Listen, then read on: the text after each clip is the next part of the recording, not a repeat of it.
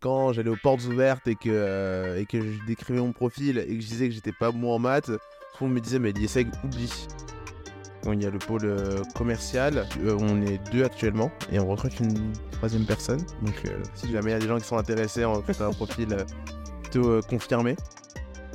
Eh, Big up Agnières, d'où je suis originaire.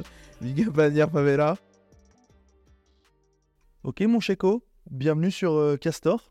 Ouais, merci. Merci, euh, merci à toi d'avoir accepté l'invitation. Euh, J'ai plaisir à t'avoir aujourd'hui pour, euh, pour que tu me racontes un peu ta situation actuelle, professionnelle, ton parcours et, et un peu la vision que tu avais quand tu es petit et maintenant sur ce que tu voulais être. Donc je te refais pas le pourquoi, le comment, je t'en ai un peu parlé. Ouais. Je pense qu'on peut directement attaquer la, la phase 1, ça te va? Ouais, tout me va, t'inquiète. C'est bon. Trop cool. Feu. On est bien, en plus on est posé, on est au fond d'un salon. Je suis sur un, un pouf sous un plaid, il est près d'un radiateur, donc c'est le feu. Phase 1, Sheik, ça te va Euh, Ton prénom, ton nom, ton âge et euh, ta situation actuelle. Ok, bah, moi je m'appelle Sheikh Khan, mon nom c'est Khan, mon prénom c'est Sheikh bien sûr. J'ai 28 ans et euh, je suis CEO et fondateur de Flying for You. C'est une agence de communication qui accompagne les entreprises qui ont des problématiques d'acquisition et de notoriété en utilisant principalement les canaux offline, mais on a aussi un département marketing digital où on les accompagne du coup sur le web avec tout ce qui est référencement naturel, référencement payant, création de site internet. Et la dernière partie, c'est le design, où euh, on fait euh, de la création de marque et euh, de la PAO. Très clair. En fait, on a six services euh, qu'on propose, enfin six solutions qu'on propose en offline. Donc tout est assez tourné euh, autour du flyer. Mais on fait aussi du vélo publicitaire. Donc c'est un vélo qui traque une énorme bâche. Le but, c'est de créer un effet waouh. Et c'est notre solution euh, qui est 100% écologique, puisque euh, l'empreinte carbone est neutre. Mm.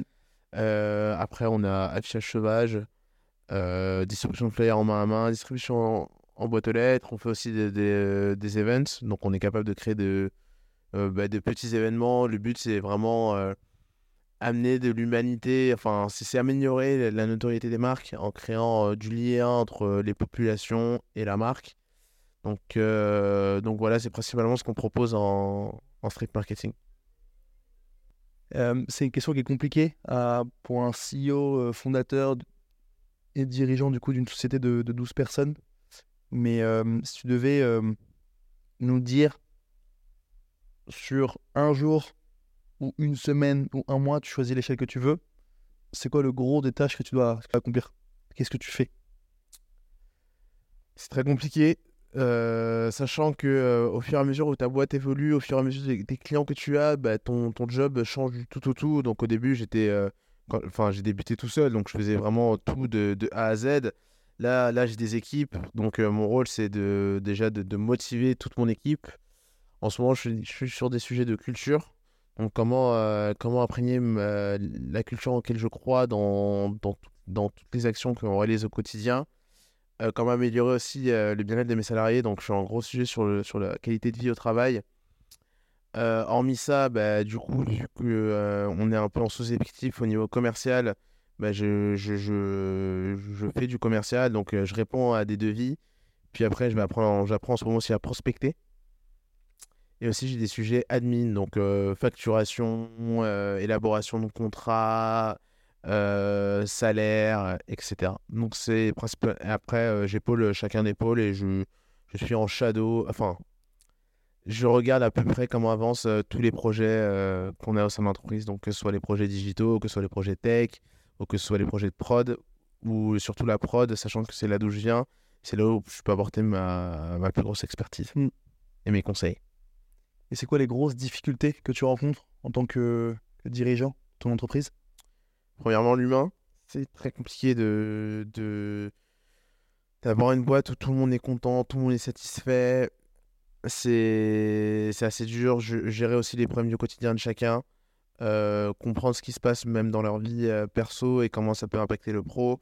Comment les mettre dans les meilleures conditions. Donc euh, ça, c'est ce que je trouve être le plus dur. Euh, aussi, euh, faire développer sa boîte, enfin, allier le commercial et la prod.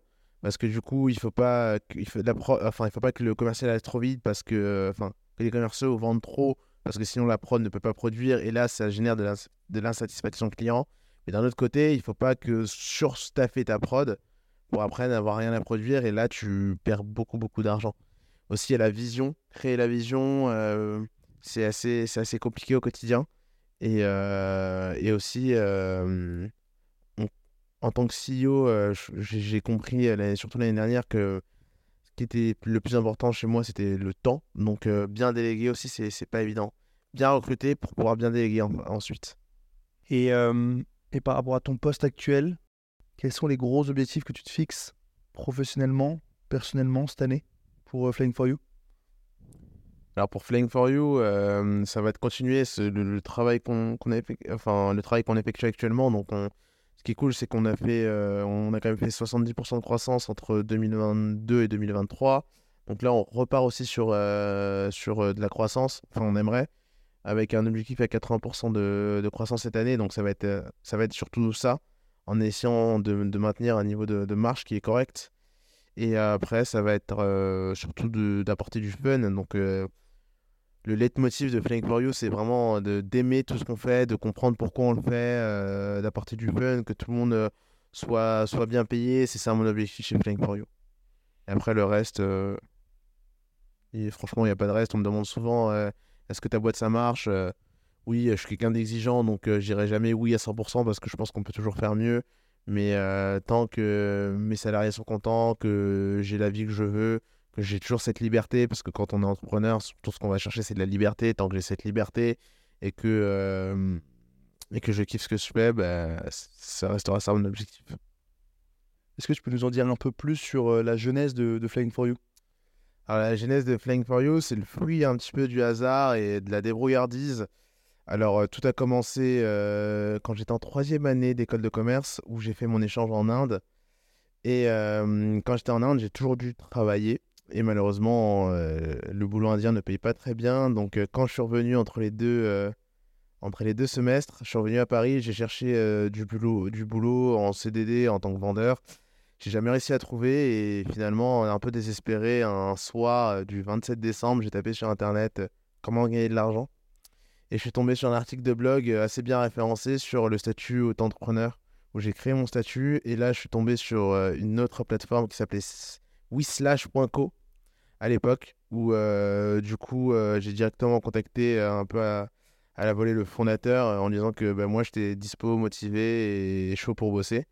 Et le lendemain, il m'a trouvé une mission où j'ai commencé, je crois que j'ai commencé en tant que déménageur pour Le Petit Ballon, qui est une entreprise qui, vend du vin en e-commerce. Et, et je l'ai aidé du coup à déménager sa cave à vin. Et j'avais fait ça, une petite mission euh, de deux heures à Saint-Lazare, le matin, tôt le matin, où j'avais pris, euh, où j'avais gagné 20 euros.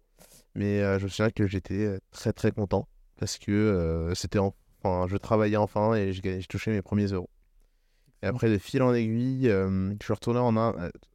Ah non, avant de retrouver cette. Avant de retourner en Inde, j'ai trouvé une mission un peu plus longue qui a duré deux semaines où j'étais chez The Tops Media Group, qui, euh, qui était une marque euh, e-commerce et qui vendait des, petits accessoires où euh, j'aidais j'aidais au CRM. Donc, enfin, j'étais au Customer Success et je répondais aux mails des clients. Et cette deuxième mission où j'ai été beaucoup mieux rémunéré, où j'étais vraiment, on va dire, en 35 heures sur deux semaines, et j'avais j'avais gagné 1200 euros à l'époque.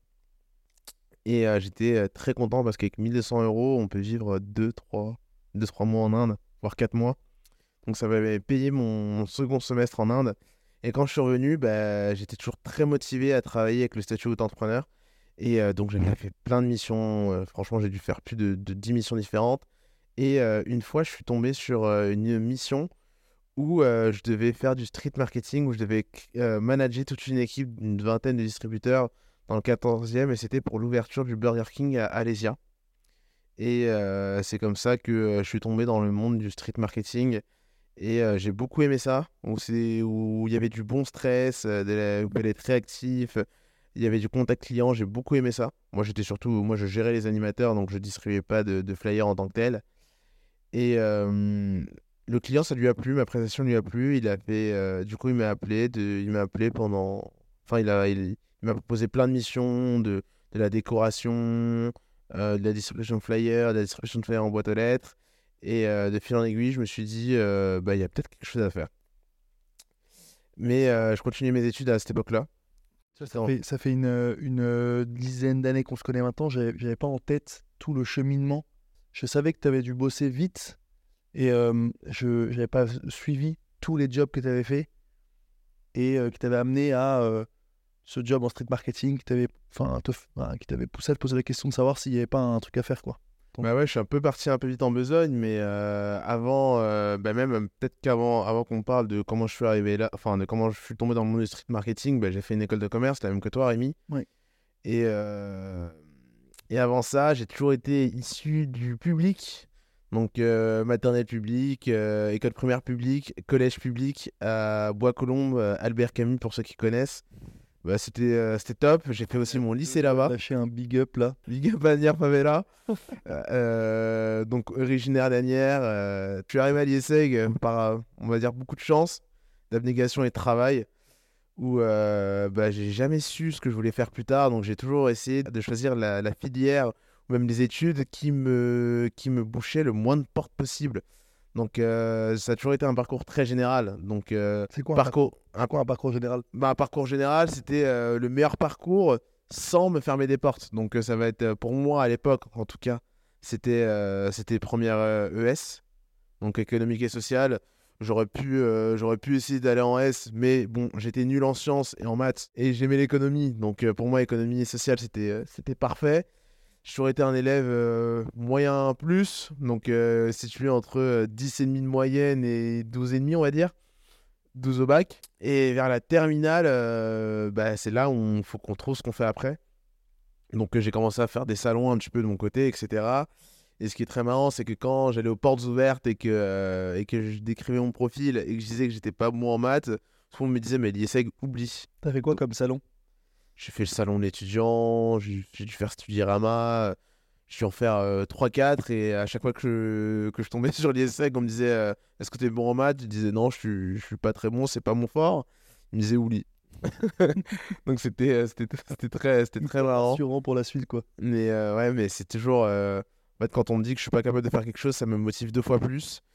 Et euh, j'ai eu la chance que ma mère euh, me paye une prépa euh, hors l'homme à l'époque. C'était une prépa de, de deux semaines. Sachant que ça lui coûtait. une- une semaine, ouais, une ou deux semaines. Sachant que ça lui coûtait à ta mère de, de payer une prépa, c'était un gros Ouais, c'est ça, ouais, c'est un gros investissement. Bah, à l'époque, ça coûtait euh, peut-être 1000 euros, je crois, 1000 euros la semaine. J'avais fait une semaine. Et, euh, et ce qui était marrant, c'est que de la prépa, j'étais vraiment le plus nul. Attends, juste, t'étais, t'étais convaincu par l'IESEG ou t'étais juste, euh, c'était juste une des écoles parmi d'autres et il y avait ce côté un peu revanchard par rapport à tu pourras pas le faire et. A- il y avait, il y avait ce gros côté, côté re- revanchard et, euh, j'ai postulé à l'IESEG sans vraiment y croire. Je suis allé au concours sans, sans vraiment y croire. Mais euh, il y a un truc, par contre, où j'étais très mauvais en maths, mais j'étais très mauvais en logique. Et très, très, très bon en logique. Du coup, euh, c'est ce qui, ce qui m'a sauvé, parce que je crois que j'avais eu euh, 19 ou, ou- ou- ouais, euh, 19 ou 18 à, la logique, alors qu'en maths, j'ai dû avoir ce qui est sûr en dessous de la moyenne et bien, bien, bien en dessous de la moyenne. Donc, euh, donc voilà, après j'avais visité d'autres écoles un peu plus accessibles, type euh, j'avais été pris à l'ESCE à l'époque où j'étais déjà très content, parce que super campus euh, à Birakem, vue sur Tour Eiffel et tout, le campus était superbe, mais c'était quand même moins bien coté que, que l'ISEG à l'époque. Mm. Et je suis rentré en plus, j'étais sur liste d'attente, j'étais le numéro 2 de la liste d'attente. Petite, euh, enfin, petite anecdote plutôt marrante, et j'ai pas été pris à l'ESCA. C'est vrai que t'as un petit, un petit stress euh, supplémentaire quand tu sais que t'es sur liste d'attente et que, et que t'es, pas sûr, sûr d'être pris quoi. Moi, à l'époque, c'était même pas que j'avais été mauvais, c'est que, enfin, oui, j'avais été pas très bon, mais enfin, je me souviens que j'avais eu un truc genre 5, euh, 5 à l'oral de l'ESCA, quoi. c'était horrible. Euh, C'était horrible. Je me souviens, j'étais tombé, avec, j'étais tombé sur un. Puisqu'on a un oral de groupe à l'ESCA, et j'étais tombé sur un, sur un orateur qui était très très bon. Que j'ai retrouvé en plus, ce gars-là à l'IESEG, qui était dans les derniers promos, alors qu'il avait eu 20 à l'oral de l'ESCA. Donc bon, euh, comme quoi il faut jamais abandonner, et, et une note, euh, ça veut rien dire, quoi. Excellent. Ça me fait faire la transition avec la, la dernière partie. La question sur, euh, sur euh, le métier de rêve que tu avais quand tu étais enfant. C'était quoi? Est-ce que tu t'en rappelles ou pas? Je pense que je sais pas si j'avais un métier de rêve. franchement, je m'en je m'en souviens pas. Le seul truc que je pourrais peut-être dire, c'était euh, peut-être sportif de haut niveau, parce qu'on regarde tous euh, les footballeurs à la télé. euh, donc ça, c'est toujours un truc qui, enfin, qui, qui fait rêver. Mais hormis ça, j'avais pas, j'avais pas de, de métier de rêve pour dire que, enfin, j'ai, là, là, j'effectue un métier que je pensais pas exercer, même quand j'étais en master 1 ou master 2 à l'IESEG. Mm. J'ai vraiment choisi à la dernière minute. Je faisais des études de finance et j'ai choisi au dernier moment de d'entreprendre. Je regrette pas du tout à ce stade de ma carrière et de ma vie. Mais euh, non, euh, pour répondre à ta question, j'avais pas de, j'avais pas de métier de rêve et je pense pas euh, que ce soit important euh, pour mener la vie qu'on veut.